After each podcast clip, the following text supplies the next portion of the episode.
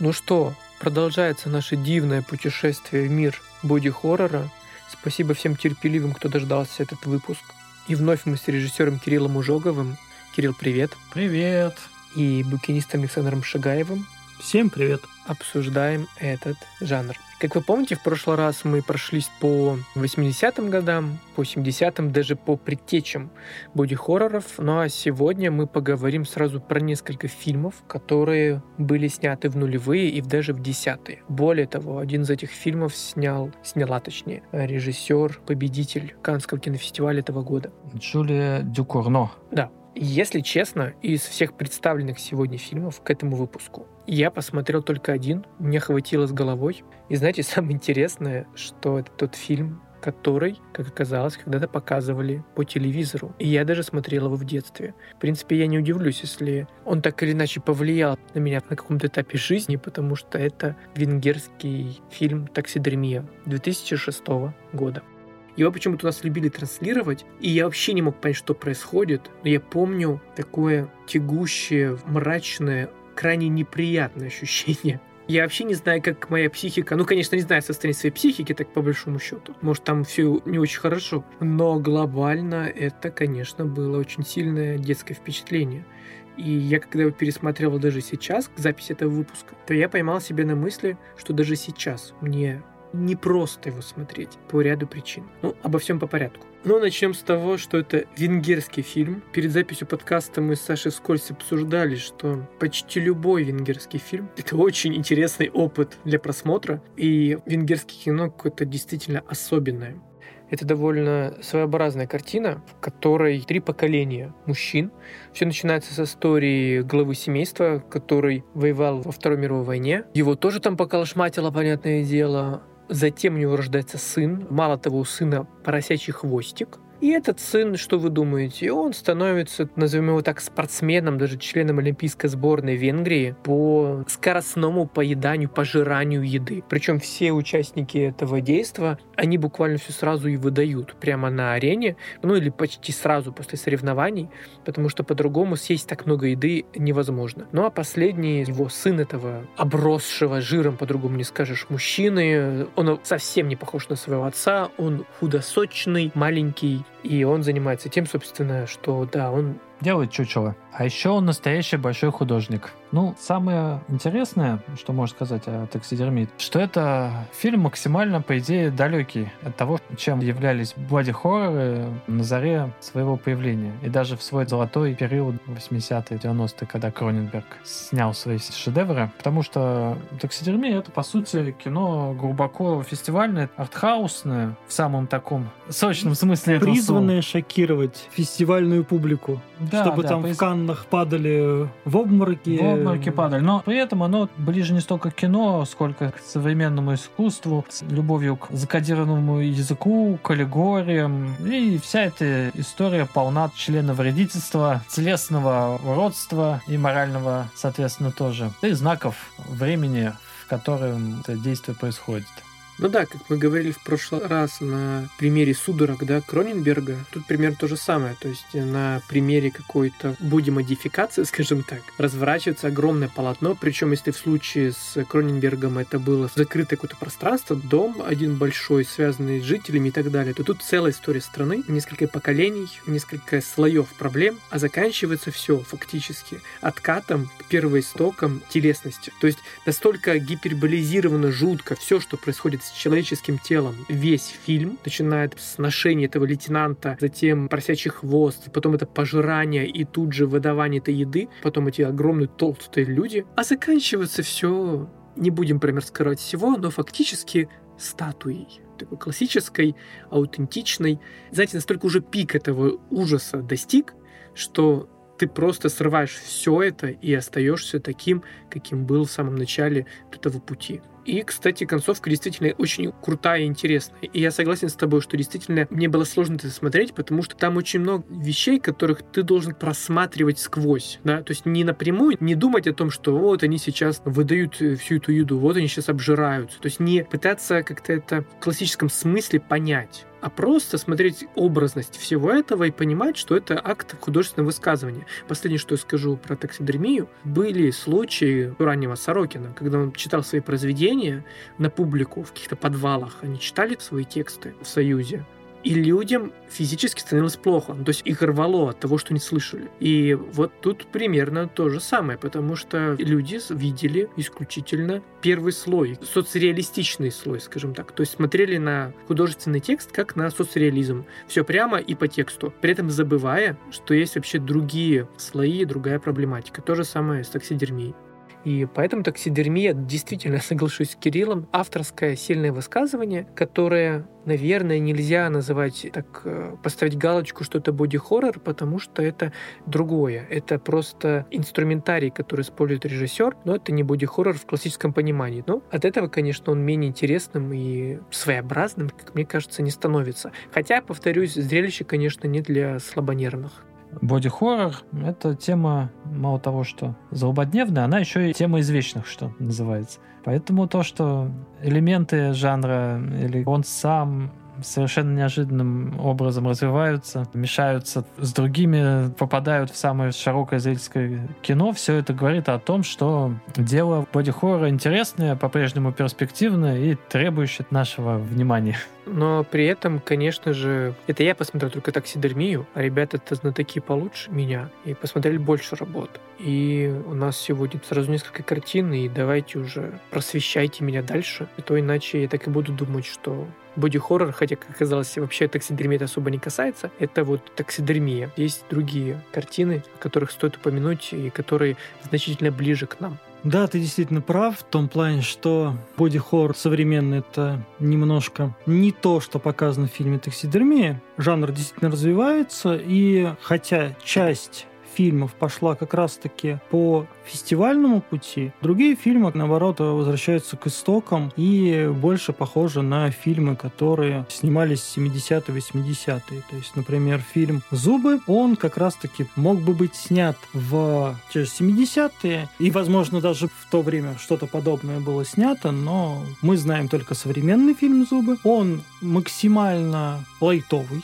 плане восприятия. То есть с вами ничего страшного не случится, если вы посмотрите этот фильм. Вы не будете падать в обмороке. Возможно, если у вас э, довольно своеобразное чувство юмора, вы даже периодически будете смеяться, потому что в определенной степени это черная комедия. Ну, каким еще может быть фильм, где у главной героини зубы вырастают не там, где положено, а там, где этого не ждешь, и она, в общем-то, не может устроить свою личную жизнь из-за этого. Хотя потом входит во вкус, ну, вы понимаете, мы же говорили, что боди-хоррор — это всегда об изменениях не только тела, но и об изменениях, да, которые происходят внутри сознания, да, переходит к новой сути. То есть сначала ее открытие ее пугает, потом она начинает с этим жить, а потом э, входит во вкус, обретая для себя определенный смысл жизни, благодаря тому, что у нее такое интересное интимное строение. Вообще, боди-хоррор, мне кажется, идеальный жанр как раз для таких социальных комментариев на злобу дня. Через эти аллегории, да, телесные, фактически, раблезианские, мы можем очень много карикатур нарисовать. И режиссеры, как творцы визуального, да, они очень хорошо это понимают. Вот мы о таксидермии уже говорили. Вот один из способов так с этим материалом работать. Зубы, вот, пожалуйста, другой способ. И остальные фильмы, о которых мы сегодня поговорим, в большинстве своем очень хорошо укладывается в то, что боди-хоррор это уже давно не самоцель, а способ. Способ донести свои мысли. Просто некоторые режиссеры как раз-таки снимают фильмы для того, чтобы донести какую-то глубокую мысль, а в тех же зубах в них какой-то такой прям глубокой мысли нет. Это в первую очередь именно развлекательное кино, именно такое, какое оно было в самом начале. Кстати, я думаю, оно и в итоге очень прибыльное кино. Видишь, мы до сих пор Да. ему конечно. кассу делаем, вспоминая его. А у Exploitation я к чему это? Главное условие было. Заработать Потрать денежку, мало, заработай Да, да, да. много. Этот фильм смотрит, про него действительно очень много кто знает, и это именно тот exploitation, который мог быть снят в 70-е. В то время он прекрасно бы тоже зашел людям. Там нет ничего, в принципе, такого, чего нельзя было показать тогда. То есть э, ту же таксидермию в 70-е бы, я думаю, бы не сняли в том виде, в котором мы ее все посмотрели. А зубы почему нет? Ну, не знаю, мне кажется, сейчас какой-нибудь Алехандро Ходоровский смеется над твоим этим высказыванием, что там в 70-е не сняли. Ну, таксидермию все-таки, я думаю, нет. Я не- не спорю именно ради. э, к тому, что, возвращаясь к таксидермии, это фильм, который призван, в первую очередь, максимально шокировать, отвратить зрителя, вызвать наиболее неприятные ощущения при просмотре. Мы дойдем до фильма «Сырое», там некоторые сцены как раз сняты именно с такой же целью, то есть они не несут какой-то э, сюжетной подоплеки, но при этом они предназначены для того, Собственно чтобы Говоря, шокировать. я предлагаю подискутировать, так ли сильно фильм «Таксидермия» отличается от фильма Тома Сикса «Человеческая многоножка». Да, у них разные, может быть, целевые аудитории. То есть, если Дьёрдь Пальфи, режиссер «Таксидермии», делал кино для фестивалей, на которых собираются люди, поднаторевшие в современном искусстве, читавшие модных философов, находящиеся в определенном контексте, то Том Сикс вроде бы снимает фильм для любителей кромешного, гротескного хоррора, доведенного до абсурда. Но вместе с тем, глядя на его многоножку, труды условного Гамбина на ум приходят и не уходят с него. И понятно, что этот фильм тоже можно смотреть на двух уровнях, даже на трех. Первый уровень это максимальное отвращение, как сказал один из героев фильма «Таксидермия», мужчина, который участвовал в специальной спортивной олимпиаде. Вот, он сказал, что жить надо так, чтобы потом в честь себя назвали собственный прием Блева. То есть фильм Топ Сикса можно воспринимать узко как пособие для изобретения приема Блева. Так большинство и воспринимает. Более продвинутая аудитория находит в нем классный жанровый фильм. Те, кто знакомы, о чем мы говорим на протяжении многих выпусков, там все это тоже прорастает. Но когда ты этим уже насладился вполне, то ты понимаешь, что это совершенно мощное философское высказывание об обществе, о кинематографе. В общем, может быть и поглубже, чем пресловутая таксидермия, которая своей высоколобостью кичится и такая вся. Башня слоновой кости. Кстати, я больше чем уверен, что про многоножку смотрели больше людей, чем людей, которые смотрели таксидермию. Возможно. Но мне кажется, слава многоножки тоже преувеличена. Мне кажется, что они больше людей слышали, нежели смотрели. Не знаю, мне кажется, наоборот. Про таксидермию все знают, но не смотрели, а многоножку все знают и смотрели. Ну, не знаю, вот в моем круге общения, видимо, все иначе. Все по-другому. Большинство про многоножку слышали, но как-то посмотреть... Гнушались. Да. А таксидермию-то многие даже и видели. Мне кажется, этот спор можно продолжить в комментариях, если вы нас слышите до сих пор. Скажите, Вот, вам что, есть что вы смотрели? сказать, да. Таксидермию или многоножку? Что Голосуем. вам больше нравится? Мне теперь интересно услышать от вас, чем особенно те фильмы, о которых вы еще хотите сегодня рассказать. Потому что, я так понимаю, там есть представитель вообще какой-то немножко другой ветви. То есть это ближе к востоку, к Японии. И есть то самое сырое, о котором вы уже упоминали сегодня. И сырое еще более символично. Вот, потому что режиссер как раз та самая, получившая ту самую золотую пальмовую ветвь. До того, как мы уйдем на восток и поговорим про сырое, я бы еще хотел сказать про фильм под названием «Антивирус», который снял сын Дэвида Кроненберга, не менее, как оказалось, хороший режиссер. У него, насколько мне известно, снято на данный момент два фильма, оба мне понравились. Фильм «Антивирус», собственно, о чем он? Это недалекое на будущее, в котором фанатизм, поклонение дошло до того, что э, люди для того, чтобы быть ближе к известным людям, покупают их болезни для того, чтобы вместе с звездой этой болезнью болеть. Ну, грубо говоря, если сейчас Канье Уэста будет грипп, то у него бы этот штамп бы взяли и потом бы продавали его фанатам, желающим у себя дома, лежа в постели, представлять, что ты болеешь той же болезнью, как и твой кумир. И главный герой этого фильма занимается тем, что работает как раз-таки в организации, которая уговаривает людей сделать ту или иную инъекцию, и при этом пытается заработать на том, что перепродает эти вирусы на черном рынке. И чтобы вынести, он все это вводит в себя. То есть он все эти вирусы, которые ему нужно продать, он вводит в себе. И небольшой спойлер, он выносит вирус, который одну из звезд убивает. И что, собственно, он будет делать? Потому что звезда-то умерла, а у него еще неделя жизни есть. Звезда в шоке. короче. Звезда в шоке, да. Звезда в гробу. Не только в шоке, но и в гробу. Спит красавица в гробу. И отправляясь на восток, мы, думаю, сейчас скажем несколько слов про такой интересный жанр, как body modification, который развился из фильма Тецуо «Железный человек», а к этому выпуску мы смотрели фильм «Токийская полиция крови», который продолжает те идеи, которые появились в 89-м, что ли, году. В общем, в конце 80-х в фильме «Тецуо Железный человек». Причем надо сказать, что идеи эти настолько на благодатную почву упали. Ну, японцев у них всегда все интересно получается как-то абсорбировать. То есть они охотно впитывают идеи извне, как-то их через свои традиции проращивают и доводят до блестящего абсурда. Потому что вот этих фильмов по следам ТЦО, где плоть прирастает к металлу, рождая новые сущности, их прям множество. Это очень успешный и многостаночный жанр. Более того, он вышел даже за рамки кинематографа, то есть поскольку японцы, может быть, даже больше, чем кино, любят свои графические новеллы, мангу. А Вот сейчас одна из самых таких популярных модных пишущихся манг — это произведение, которое называется «Человек-бензопила». Ну, из названия, я думаю, понятно, что там происходит. Словно говоря, главный герой умеет по необходимости выращивать из себя элементы циркулярных пил и крошит ими оппонентов. Почему мы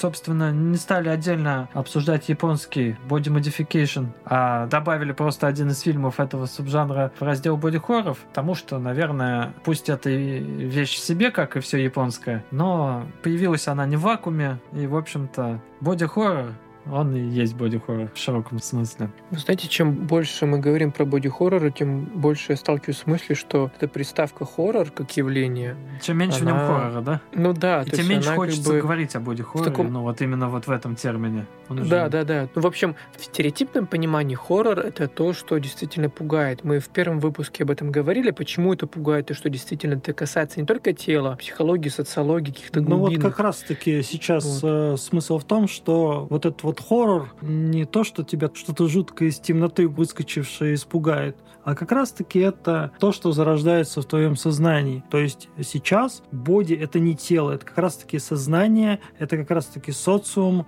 То есть телесные изменения уже не так важны. То есть э, даже если тебе показывают какие-то телесные изменения, они, как правило, подразумевают что-то иное. Изменение общества, там еще что-то. Да вообще в широком смысле хорроры сейчас вообще-то перестали быть классическими хоррорами, да, как-то вот Саш говорил, где есть обязательно эксплуатация страха, некое древнее или не очень зло, с которым неопытное и молодое добро борется. Хоррор из некогда вот такого постыдного жанра, то ли для детей, то ли просто для развлечения созданный, да, нервишки пощекотать. Сейчас он стал первейшим жанром в кино. Через форму хоррора обсуждается жизнь общества, вечные проблемы. Хоррор Это уже не тот- высоколобый жанр. да, моднейший и первейший жанр. Вот фильм в Каннах веточку получивший, об этом, в общем-то, более чем красноречиво и говорит. Так, может быть, как раз к нему и перейдем. К другому фильму, но того же автора.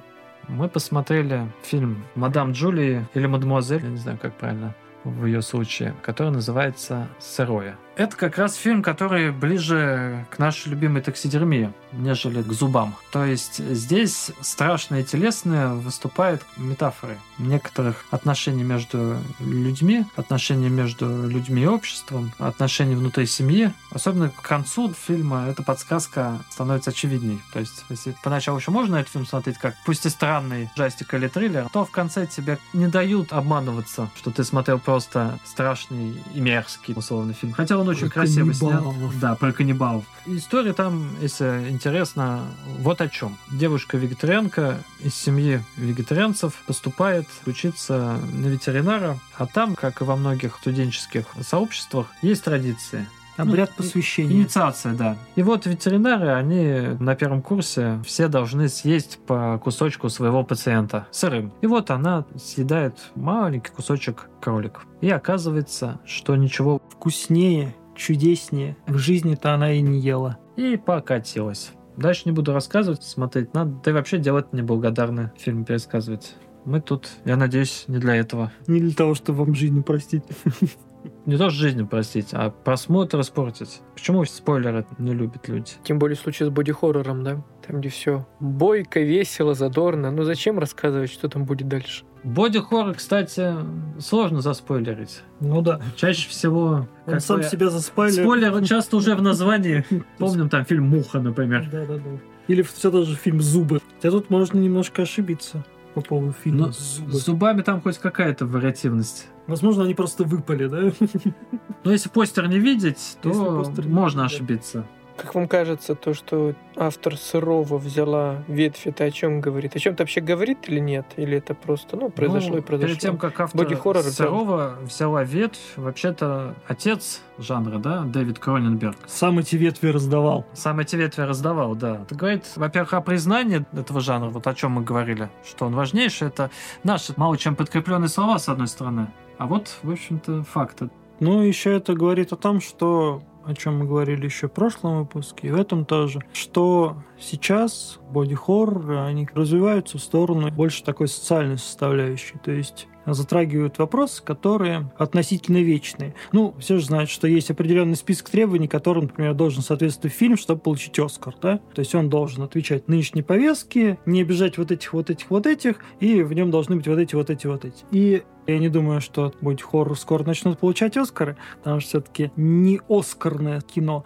Но вот на таких фестивалях, как Канны, Венеция, почему нет? Они как раз-таки затрагивают вопросы, которые волнуют Плюс людей. они дают возможность... Взглянуть- Кино же визуальное искусство, да, да? взглянуть на все это с какой-то определенной, довольно интересной точки Да. зрения. А режиссер дает материал, который, с одной стороны, вечный и всем близкий, а с другой стороны, такой пластичный, и с ним столько всего можно сделать. В общем, раздолье для экспериментов. То есть во всех этих фильмах, которые мы рассматривали, в них, как правило, двойное, тройное дно. То есть ты можешь это действительно посмотреть как ужастик, ты можешь это посмотреть как какое-то высказывание, ты можешь копать еще глубже, как-то разбирать. Все эти фильмы, они так или иначе То есть они могут довольно ударить авторские. целый спектр удовольствий. Так называемое постыдное удовольствие, эстетское удовольствие, концептуальное да, удовольствие. В общем, от одного фильма, причем в таком, казалось бы, может быть, для кого-то странном жанре, боди-хоррор, можно получить целую гамму впечатлений, удовольствий. Ну опять же, не забываем, да, про визуальный язык. Это же всегда еще все очень красиво и изобретательно. Ну, не, не всегда, но в выдающихся образцах это все присутствует. Ну да, и на выходе получается интересная проблематика, классные инструменты, которые используют режиссеры, ну и плюс та самая телесность, которая близка каждому. Ну и получился коктейль, который, как вы говорили, неоднократно уже развивается, получает новые какие-то сценарии и вообще, в принципе, довольно интересен и самобытен. И здорово, что мы посвятили ему целых два выпуска, и мы, конечно же, прикрепим список с фильмами под этим вторым выпуском, он не станет исключением. Есть ли у вас что-то, что сказать, завершая эту эпопею, или уже все хватит? Все сказано, и нужно смотреть. Всех обнимаем, целуем, да пребудут ваши тела в гармонии с вашими внутренними я. Спасибо каждому, кто был с нами эти два выпуска. И не мутировал за это время. Да и тем, кто мутировал, спасибо. Что это за дискриминация? Изменения в нас произошли, в любом случае, те или иные. Мы продолжаем наше эксплуатационное путешествие, но на этом с боди-хоррорами прощаемся. Смотрите кино, исследуйте, откапывайте, раскапывайте, задавайтесь вопросами и получайте, конечно же, удовольствие, потому что кино для этого прекрасный собеседник и друг. Ну а с вами традиционно уже были букинист Александр Шигаев Всем пока. и режиссер Кирилл Жуков. До новых встреч. Ну а меня зовут Александр Карпюк. У нас для тебя хорошая новость. Какая? Мы определили тематику для следующего нашего... Следующего выпуска. Да. Сырой придется посмотреть. Сырой придется Будем посмотреть. говорить о каннибальском кино. А, И лектора там не будет. это был крик радости. Прекрасно.